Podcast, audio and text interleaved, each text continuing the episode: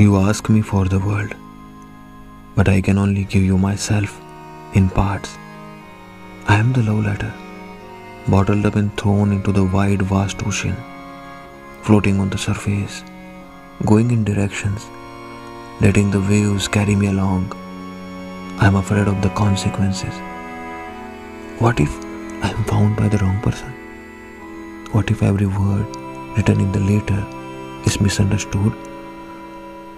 The definition of perfection in this society is perceived by the cluster of normals and commons. And people like you and me, we are unusuals, outcasts among these hate filled hearts who grade love with gender, age, religion, and race. So please, forgive me if I am scared to hold you when you need me to for I love you.